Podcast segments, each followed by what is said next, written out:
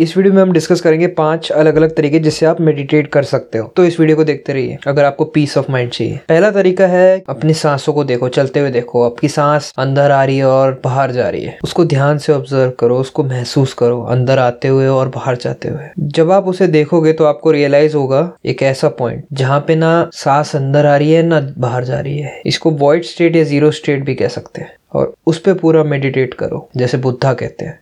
Second method है, अपने breath को एक साइकिल की तरह देखो। जब आप ब्रेथ अंदर लेते हो तो हवा को अंदर आने दो आपके नाक के थ्रू और पूरा पेट तक जाने दो। और रास्ते में जितने भी आपके टेंशन है, जितनी भी आपकी परेशानियाँ हैं, उनको ऑब्जॉर्व होने दो। और जैसे ही सांस बाहर जाती है, वो परेशानियाँ हवा के साथ बाहर निकल जाती। इसको रिपीट में करो। वापस सांस अंदर लो। सारी परेशानियाँ ऑब्जॉर्व करने दो उसे। आपकी बॉडी को रिलैक्स करने दो। और जैसे ही आप छोड़ो तो वो सारी चीज़ें बाहर निकलने दो। थर्ड तरीका है कि इस मोमेंट को जियो be present be completely aware आपको इस पल में, आपको इस पल में एक होके जीना। अगर आप कभी भी किसी एक्सीडेंट या इमरजेंसी की सिचुएशन में आए होगे तो आपको पता चला होगा कि आप उस परिस्थिति के अलावा कुछ और सोच ही नहीं पा रहे हो। आपका दिमाग इतना स्थित हो गया उस चीज़ में कि आपके पास कुछ और सोचने का वक्त ही नहीं है। आप पूरा उस कार्य में एकांत हो जाते हो। ये भी एक मेडिटेटिव स्टेट है और जैन बुद्धिज्म में इसका काफ़ी यूज़ है। उस स्टेट में अगर आप हर पल रहोगे तो आपका कोई कार्य गलत नहीं होगा, क्योंकि आप इतना फोकस होकर काम करोगे।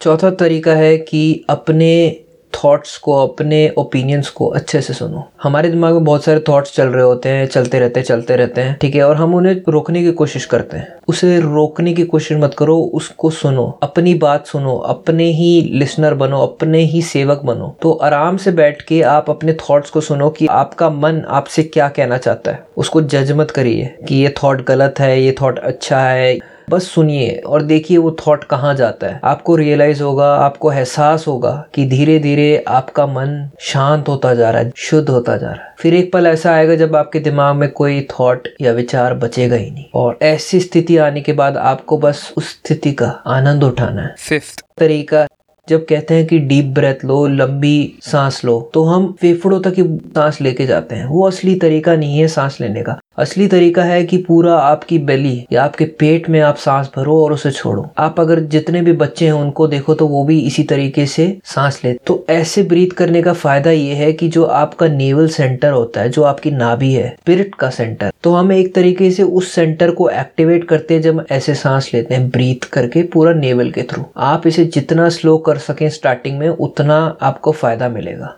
छठा तरीका ये है कि एक ही जगह पे स्थित होकर बैठो। कोशिश करो कि कोई थॉट ना आए आपके दिमाग। कोशिश करनी है कि आप अपनी बॉडी ना हिलाओ, बिल्कुल मत हिलाओ। बस स्थित होकर बैठो। ये अभी तक मैंने जितने भी मेथड बताए, उनमें से सबसे टफेस्ट है, सबसे एडवांस्ड है। अब जब आप इनमें से कोई भी मेडिटेशन टेक्निक करो, कोशिश करिए कि एटलीस्ट आप इसे तीस दिन के लिए करिए और एटलीस्ट बीस मिनट बैठिए। अगर आपसे हो नहीं रहा, बीस मिनट बैठा नहीं जा रहा है तो पाँच मिनट से आप स्टार्ट कर सकते हैं। और इसे अनुशासन के साथ फॉलो करिए इन मेथड को। एक ना एक आपके फ़ायदे ज़रूर आएगी। और आपको और भी बेहतर बनाएगी जीवन में।